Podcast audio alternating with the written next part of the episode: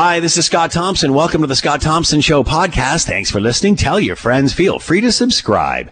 Coming up on today's show, the city of Hamilton is going to name names when it comes to those who do not follow protocol in the city. What do advocates for small business say about the chance we could have more restrictions imposed on us? And is Erin O'Toole changing the direction of the Conservative Party? It's all coming up on the Scott Thompson Show podcast. Today on the Scott Thompson Show on 900 CHML. I'm Curtis Thompson, Scott's son. Looks like the nasty COVID 19 is rearing its ugly head again.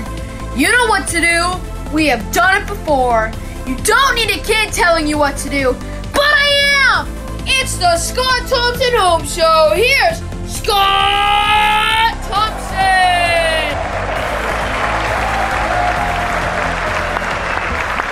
Sheesh. What's on his Wheaties this morning? Uh, good, oh, I guess good afternoon. Good afternoon. It is 1210. It is 900 CHML. I'm Scott Thompson. Will Erskine back at the station, keeping the Scott Thompson home show on the air. All right. Obviously, as we're seeing cases go up, uh, right the way across the country, uh, we're, we're starting to see, uh, you know, certain regions think about moving into, uh, the next level of restriction and how do we balance all of this? Uh, and, and, we have a situation in Hamilton where, uh, and of course, you know, we're like every other city.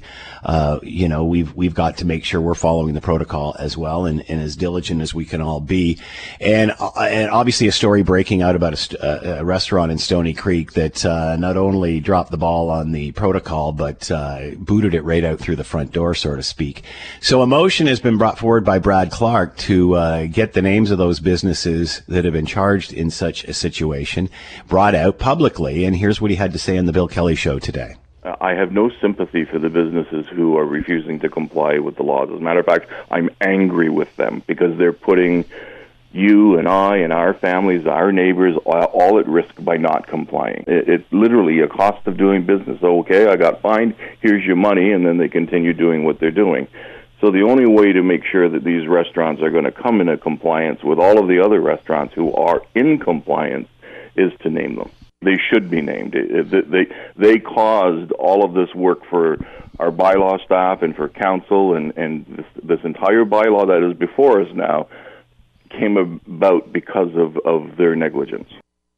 All right, let's bring in Paul Johnson, Director of Emergency Center, City of Hamilton, and with us now. Paul, thanks for the time again. Hope you're doing well. I am. Thanks, Scott. Uh, great to be joining you today. And if I can hire your son to introduce me at every speaking event, I'd love that. hey, you know what? I'm sure you guys can work something out.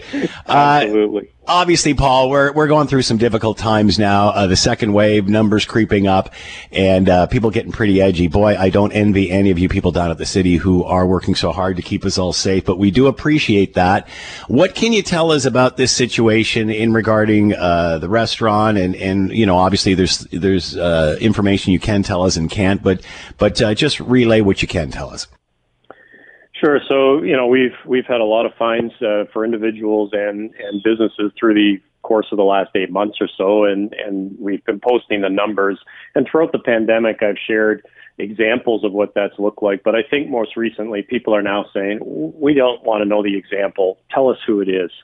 And clearly, yesterday, uh, council felt that that should be the way we go about it as well. And so this change that we're working on, which will come into effect very quickly, uh, will allow us to not only post the numbers of fines and violations that we're finding, which we've been doing since day one, but also um, uh, people can can understand what businesses are are um, are being fined. It's important to say those those it's those who have been fined or charged. Uh, you know, they, they can always fight that, and so like everything else, this would be what we've done, not necessarily that. Uh, that, that at the end of the day, those fines would even stick. But I think it's another layer of ensuring that there is uh, this collective effort uh, to do the things that we need to do. And, you know, I was pretty upset on Monday when I talked about this particular business, but there have been others along the way.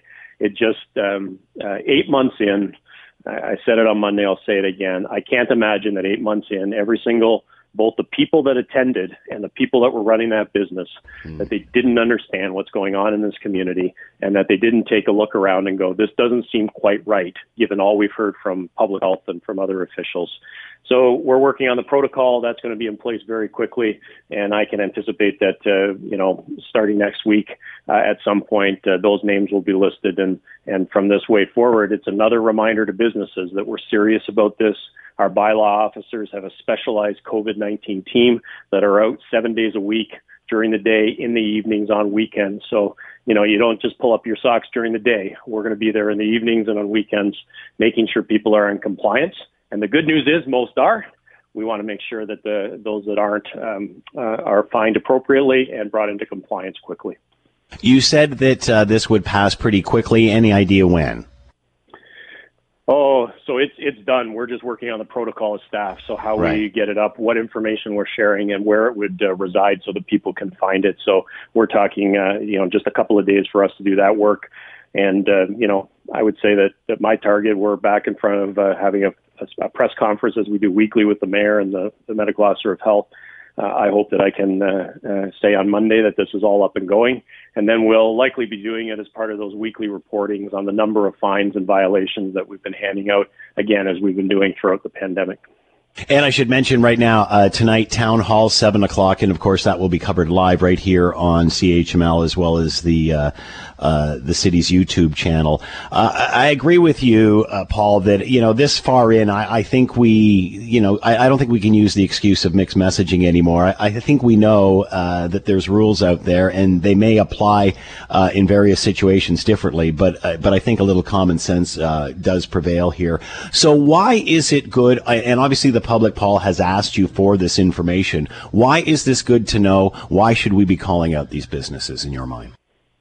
Well, I, I think it's good to know uh, from a preventive perspective. Perhaps there are businesses saying, "Look, if I'm only going to get a fine, uh, this might be the cost of doing business," and and and we keep going. I don't know what gets into their head, but I can, you know, that's been suggested to me that that might be one of the motivations. So I think this has really added protective layers, and I think also the public should know uh, where the, some of these major uh, violations are taking place. The example that that we use, the, you know as I say often, this wasn't about a bylaw officer seeing that a sign that's supposed to be posted on the front window, you know, was slightly askew or had fallen yeah. down, and all of a sudden writing out massive amounts of tickets and the rest. Um, those things we we correct quickly with businesses and have throughout. We're talking in this case about uh, overcrowding, serving uh, serving beyond the hours that we're supposed to be doing it, and carrying on with activities not in the way that they're supposed to be done. And look, this province, our city has tried to do everything possible to allow businesses to operate in some kind of a modified fashion. And, you know, in order to keep that happening, you have to follow the rules. Uh, they're not put yeah. there because yeah. we just wanted something to do. Um, they're put there for everybody's safety. So I think the public can understand uh, what establishments are, are obviously being fined uh, for this activity. But my hope is also it's another preventative technique because if I, as a business owner, know that if I do get a fine, uh, that's going to be public, then maybe that goes into the thinking of making sure that uh, they do everything right. So let's talk about uh, Hamilton today. Where we are, are things stable? We certainly hear of, of new cases going up. I guess uh, what, uh, 54 new case. No, that's Halton. That's 54 uh, today. So we must be below the 50 level today. I'm guessing, uh, not to be in this information. Um, what about where we are and the fear of being moved into another level, into another tier? Yeah, quite frankly, we were pretty close to that level last week, and not yeah. a lot has changed. So I think we're, you know, uh, there's there's a there's a strong possibility that uh, that, that the level discussion uh, around Hamilton will come up again uh, this week. Uh, we don't know yet, and the province obviously works with uh, our public health officials around that. But you know, we were pretty close to that before. Uh, not a lot's changing. Our our numbers, though not as bad as some other areas for sure, uh, are, are you know still increased, and our daily averages are a challenge, and a number of outbreaks that we have, you know, continue to to to be high. So there's a number of things going on that uh, that cause us to say we have to do a stronger job of complying with the restrictions that are in place. But the reality in Hamilton is, and Dr. Richardson has talked about this a lot, is that it is about the activities we're doing in our in our personal lives. Uh, it is about the gatherings we're choosing to attend socially. It is, in some cases, the way we're traveling to work and, and behaving in our in our non-work time that is the the challenge here. And so that's really difficult for us to say we would stop this activity or stop that activity because it's really being driven by our day-to-day activity. And that's where it's really important for folks to realize that this idea that there's a, some magical number that you can gather with that's okay that's really gone out the window. If it's not the people that you live with and reside with, um, be very cautious. Um, you know, wear masks. Uh, do the things that can that can help, um, because this idea of that social circle that can go to that level has really been broken by the fact that so many of us are back to work, uh, people are back to school. So the idea that you've got a tight group of people that only get together with that tight group of people has really gone out the window. So we need to do a better job at that we'll see whether we move to a, another level of restriction. But I would say even if we stay in the yellow, Scott, we've got to do a better job.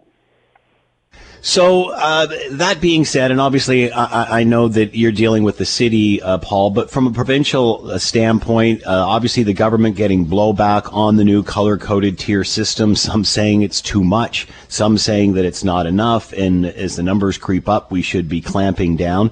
Your thoughts on this new system and the freedom uh, that, that it does or does not give each of you to adjust it to your own areas?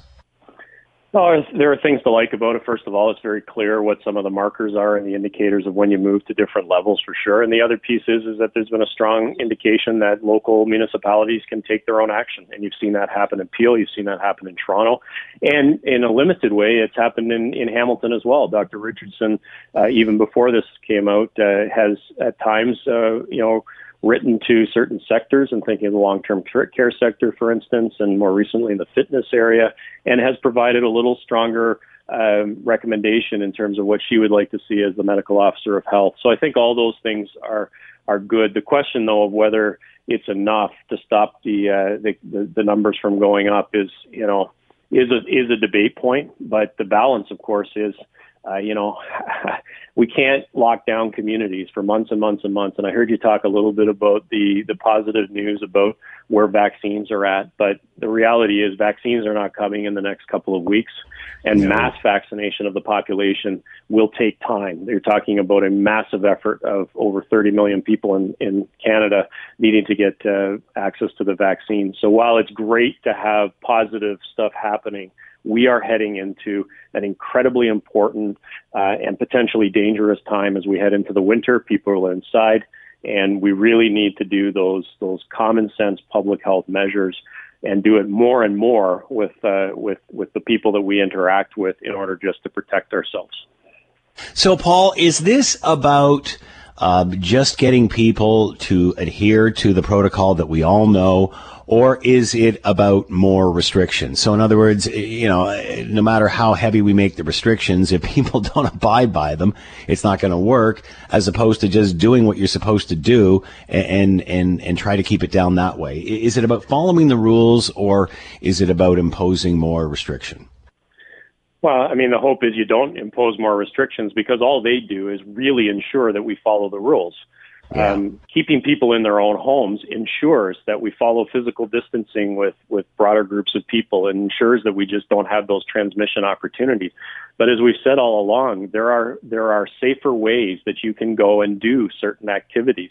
So I, I really do think, and you know, it's it's it's cliche, and so no one listens to it. But the reality is, we can control this. All the restrictions yeah. do is place in, in and put in place very uh, strong tactics to enforce what we can do naturally in our day-to-day existence. And to be honest, you know, if you are in that uh, that gathering, what's the what's the harm in putting on a mask? Even if somebody comes to your house who you say, yeah, but it's a close friend or it's a family member or whatever else, yeah, but they're not who you live with.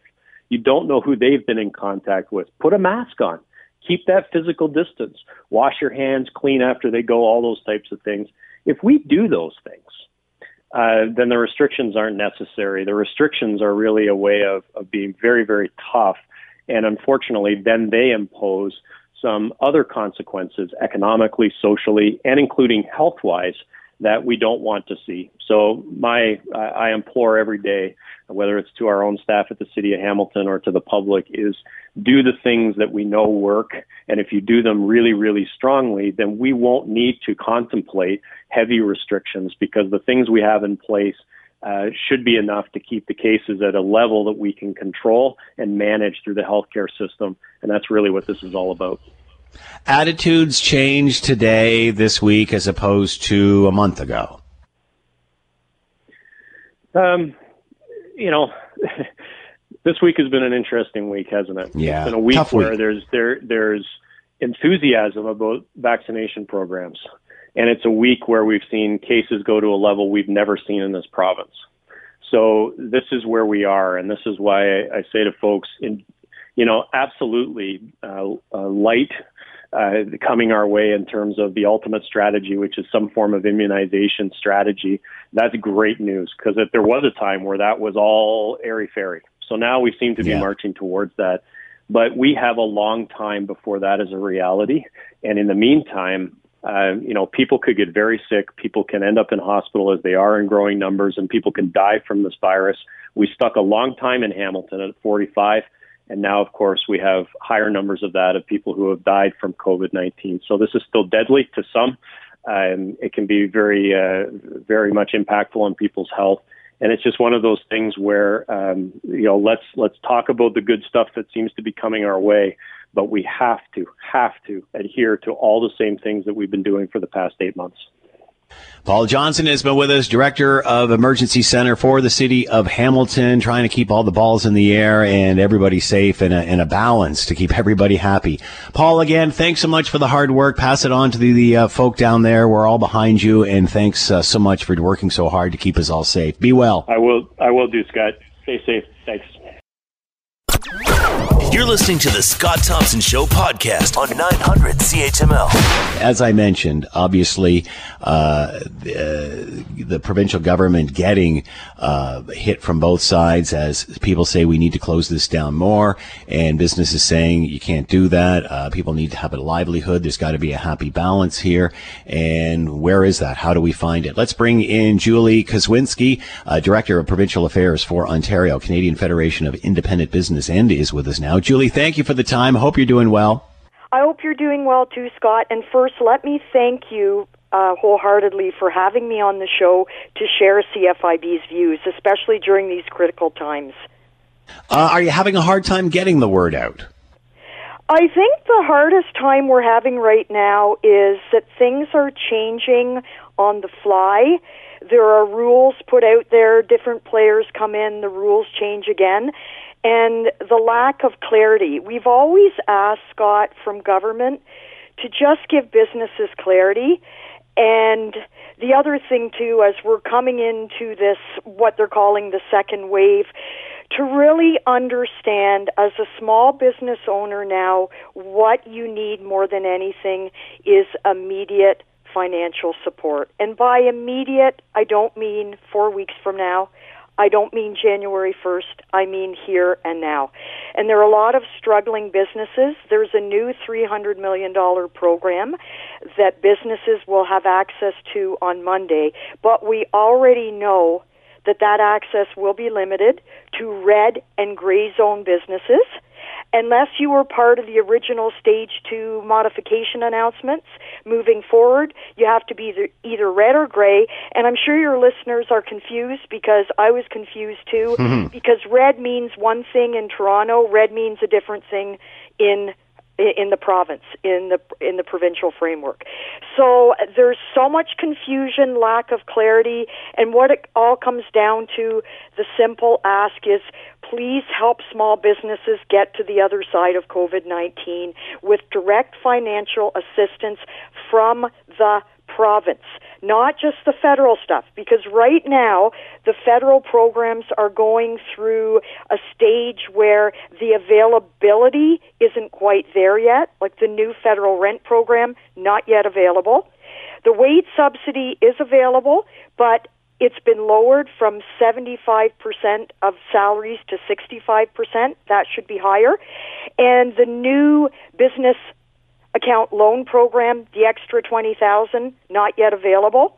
and hundreds of thousands of small firms have fallen through the cracks of all the federal programs, such as new firms and micro-sized businesses. So there's still businesses that can't access this funding even after all of these months. And from the provincial perspective, uh, I mean, looking forward to Monday we want to see how that program works. Is it going to be as the Minister of Finance says? He says you're going to be able to go on there, submit your property tax and energy bills, voila, presto, a few days later you get your money. But we already know, again, that's great, but we already know that we have to fight for more businesses to have access to that money. And the other thing, too, I mean, the province, Scott, has put in, although I should say it hasn't yet passed legislation. Um, there's a portion of the budget bill, tiny part that's dedicated to extending Ontario's commercial eviction protection, which is critical. And I have to give Minister Steve Clark huge kudos here because he's left it open ended. So a business doesn't have to sit on their pins and needles on the end of their chair wondering if this eviction protection is going to happen for the next month, going month to month.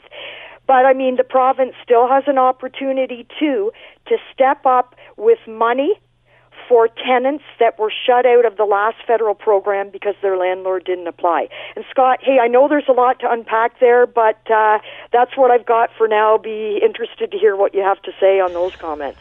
Uh, let's start with clarity. Uh, what are your thoughts on the new color coded tier system as far as a business perspective? Does this help out? Um, because I, I, am hearing some say about clarity or the, there, there is no clarity or it keeps changing. And uh, again, I, I think a lot of people are asking questions that there simply are not answers to at this point because the situation is very fluid.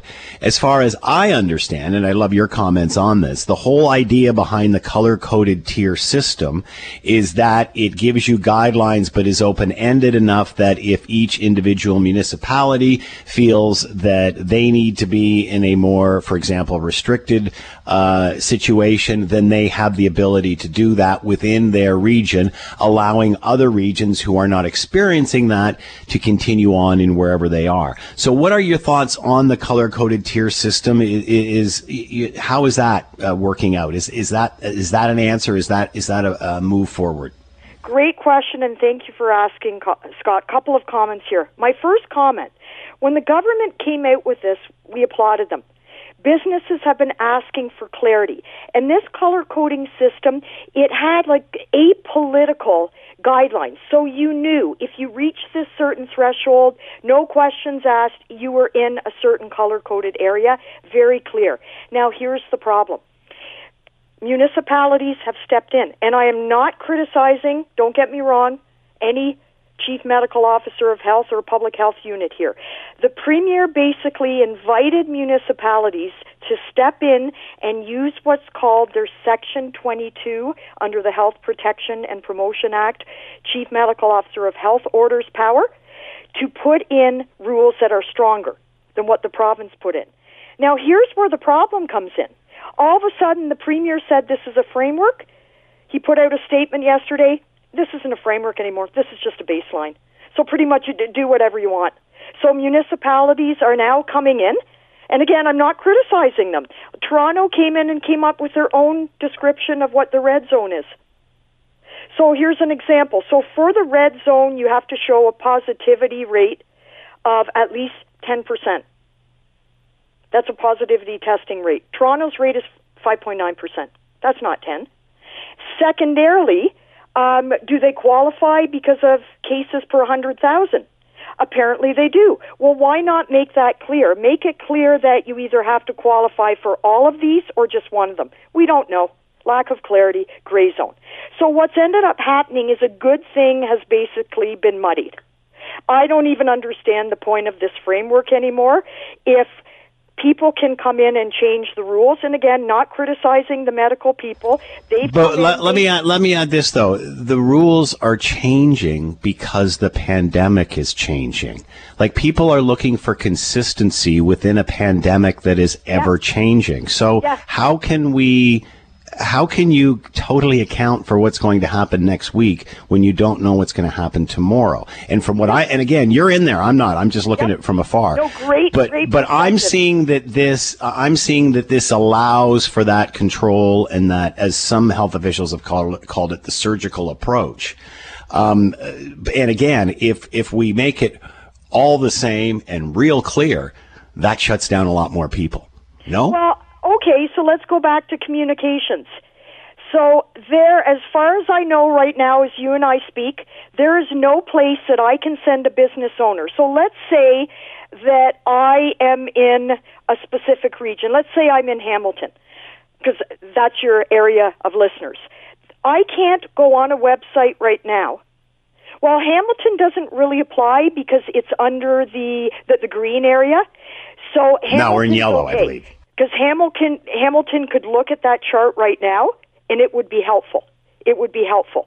But where the problem is, and where we see the future problem, you've already had Peel come in with their own rules. You've had Toronto come in with their own rules because the premier basically invited them to. So who's next? And let's take a specific example. Well, who will be next, Julie, is whoever yeah. flares up next. Yeah. You know, again, so what do you do? Do you take the issue, do you take the orders that you put in Toronto and Peel and you blanket the province with those? No. Like no, again, no, I mean, you know, I, am thinking, I'm, I'm, thinking that people are looking for answers They're that either don't clarity. exist. Clarity. You know, yeah. Clarity. So I should be able to write down. And I'm gonna. I really want to illustrate this with a pointed example. Yeah. So right now in Ontario, if you are a gym, you are allowed ten people indoor for classes. Okay. In Toronto's version of green, gyms are open, but group fitness is closed. And in the Ontario version of red, you are allowed 10 people indoor for exercise equipment areas. And you're allowed two people, 10 people indoor for classes under the provincial one, but not for the Toronto one. Spin classes, no. Yoga classes, no for Toronto. See, I'm even confused trying to. So what, again, Julie, again, Julie, yep. what's the problem? Okay, if you if you're within this. those areas, you yep. have to comply by those rules. If they you're outside those, are. well, you just explained to me what the rules were, Julie. They're you confused. just explained them to me. They're, they are confused. And what I'm saying, essentially, Scott, is that the only way. Well, if you're a business owner, Julie, and you and I can understand these as you've just explained them to me, why wouldn't a person who owns an establishment, who probably knows more about it than I certainly do, because I don't understand don't how they can't understand it. Stuff, Scott. They don't Pardon have me? time to look at pretty color charts and graphs. They don't have time. People just got to understand that a business owner is struggling right now to stay alive. They don't have time to look at a chart and figure out what the rules are. And then if the bylaw officer comes in and slaps them with a fine, that's not necessarily fair. So what I'm saying the solution, Scott, is, is clarity on communications. And that is up to the province to take the rein on that and work closely with respective public health units, especially in the hot areas. Because right now, if I'm a business owner in Toronto, I am very confused. I have to. Why would they just not call you, Julie, and ask? Because you've just explained it to all of us it's in regard to the gyms. job, Scott, to uh, interpret provincial government policy. I obviously will if I have to, if our members call in. But don't you think the taxpayers expect the province? And not I don't think the taxpayer. I don't think the taxpayers who is not expect the province. The province? I don't expect. I, I think what the taxpayers expect is if you have a business that you'll try to follow the rules and regulations and find out what they are. And But they're as easy and they're as easy as you what you have just explained to me and what I talked to with, with municipalities. Uh, you know, I'm not saying this isn't difficult. I'm not saying that these businesses are not suffering. They certainly are. But to to come on and constantly say there isn't clarity because we're try- the, the government's trying to keep it open enough to allow each individual scenario to have something different. The reason this is confusing is because there's so many different examples because there's so many different areas. The uh, the solution to that And again, you've just explained how it all works, and and you know we in the media are trying to do the same thing. So I would assume the business owners are trying to do the same thing. Uh, the solution to this says, well, we can make it really clear. Let's just shut it all down and make it all the same. And I don't see how that's an no, option. No, that's not what I'm saying, Scott. I'd make, like to make a couple of points. I represent 42,000 small and medium sized business owners. That's when I speak, I speak on behalf of them. And mm-hmm. if they're calling me and telling me they're confused, then that's the message that I'm going to convey because no. that's who I represent. They are confused, and what they're telling me is they're struggling to survive and and they don't have time to figure this out. They're trying to figure out how to stay afloat. They are drowning with very limited government help. They don't have time to look at color coded charts and figure this out. And secondly, secondly, where's the communication on this? If I am in any part of the province, I should be able to go on some website where it's clear and concise and all the rules are in one spot that's run under the province.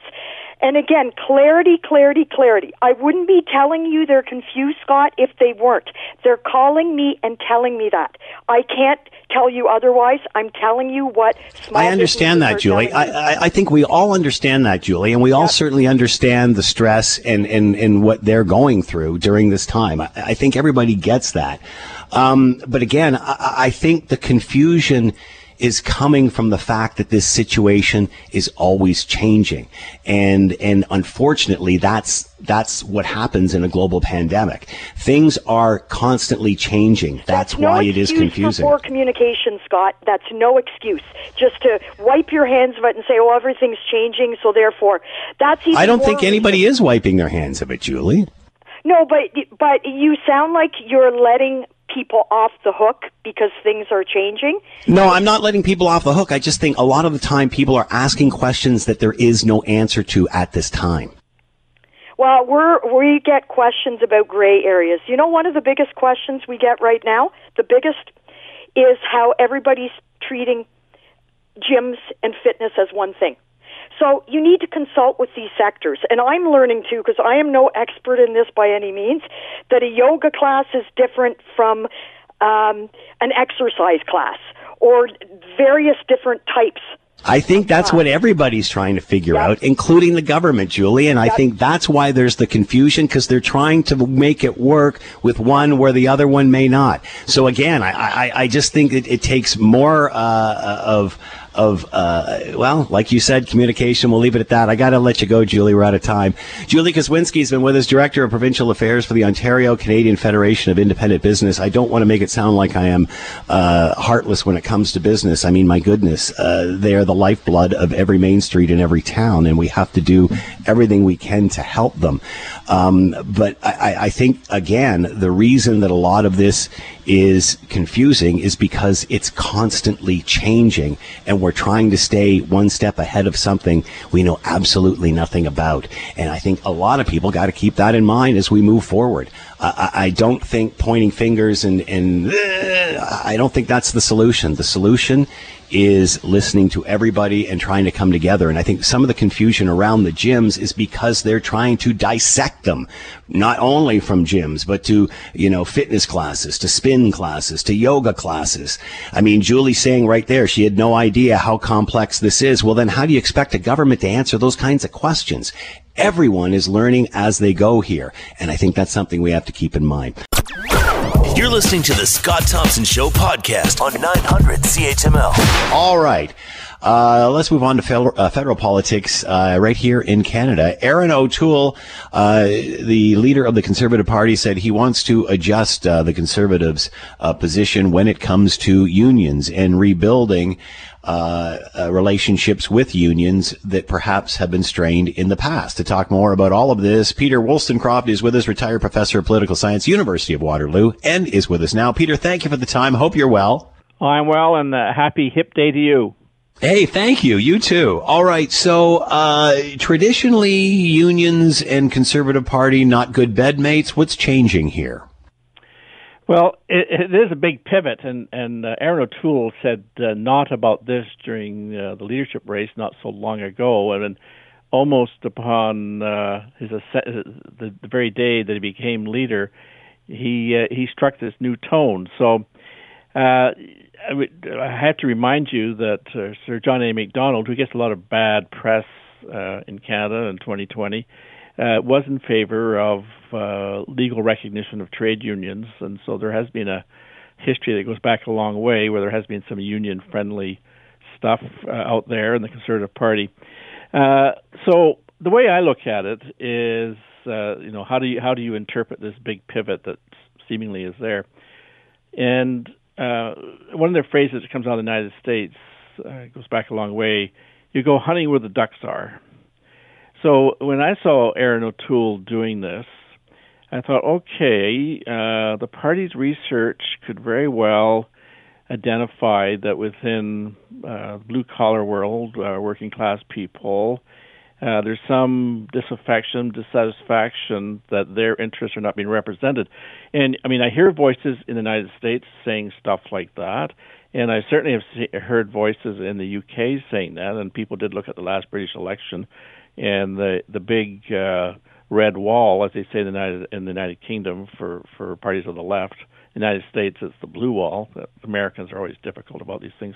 Yeah. Um, you know, uh, many many of those long-held labor seats went conservative, and so there was this move from working class people to to the Tories from Labor.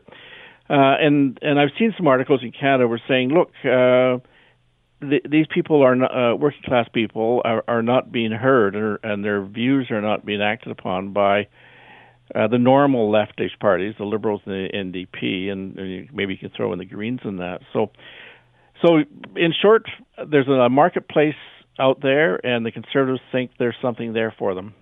How can you not include them? Isn't this not about finding the balance? I mean, in the end, you have to govern them all. Yeah, and and and and, and that's right. And and uh, there's a new book out uh, by a guy, last name is Fawcett, entitled Conservatism. It has a longer title than that, coming out of Princeton University Press. And I don't have any money tied up in this project, so I can freely talk about it. And, and he says, you know, conservatism is not a fixed ideological perspective. And second, it's, it's got its hand up saying, stop it, stop it, all this stuff about change. Uh, is a problem, but on the other hand, uh, change uh, should be welcomed and adjusted to, and and you have to, in the broad uh, uh, expanse or a broad view of things, incorporate many interests. And you know, to your point, in the United States, I think that working class people, particularly white working class people, have been neglected by the Democratic Party.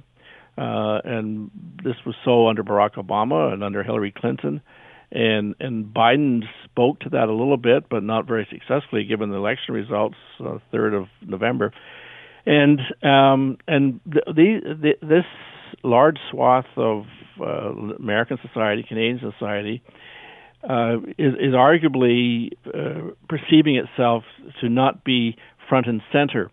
And, and and and their interests are being supplanted by the claims and concerns of other people. What about traditional young- by their traditional uh, uh, parties on the left? What about younger members and attracting younger members to this party? I mean, you know, I'm a guy in my mid 50s and, and still I look at the party and I think this is like my granddad's conservative party. I mean, they yeah, just, especially compared to, especially compared to someone like a Justin Trudeau, it's like, my goodness, are there no young conservatives out there? Uh, and yet there, there are, and there are many MPs who would be quote unquote young um, and uh, they don't. But lots of them that are still wear suits and slick back their hair like my grandfather did. Like again, where's the young? Con- no, where, I just, Scott, I just love your family dinners. I mean, it must be horrible. and again, I don't mean to be so superficial, um, but again, I, am just not seeing a lot of young representation. I'm seeing old ideas. Yeah. Um, old ideas I don't know about. Ideas have been a lot of these ideas have been around a long time, but but there is always a question of representation and and and and whether people see themselves in the in the in the in the political battles and and and most most people are not policy wonks and they're not getting into the footnotes about uh, ideological disputes they're they're more interested or oriented towards general things themes aspirational things now, the Liberals certainly did that very successfully in, tw- in 2015 and in 2019. Uh, they're, they're getting a little rust on their shoulders, so I don't know how that will carry.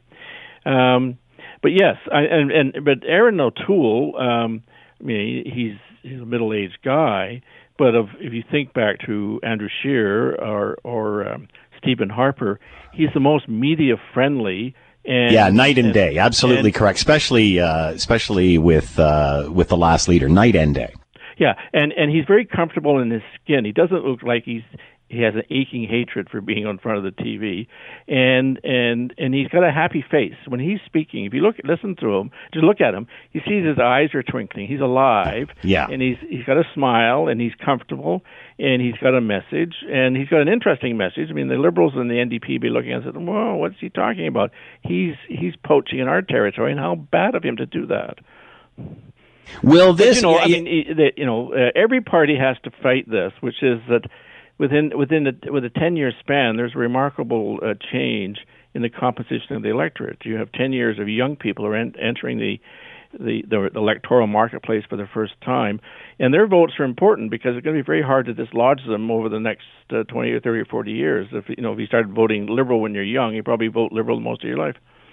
Uh, many have said the only way lately the conservatives win is when uh, the NDP and the liberals start eating each other's lunch. Will, if Erin O'Toole's taking the stance that he is, will this make the Liberal Party come more towards the center? Will it push well, them away from the NDP and start to defend the center right more? Yeah, and and uh, boy, you know, sounds like you've been reading a lot of uh, what we call spatial models in in, in political choice where parties position themselves and they go they you know they look to the left they look to the right see who's there. If you have nobody who's a challenger on the right then you can focus if you're a party of the center right well then you can focus on the center.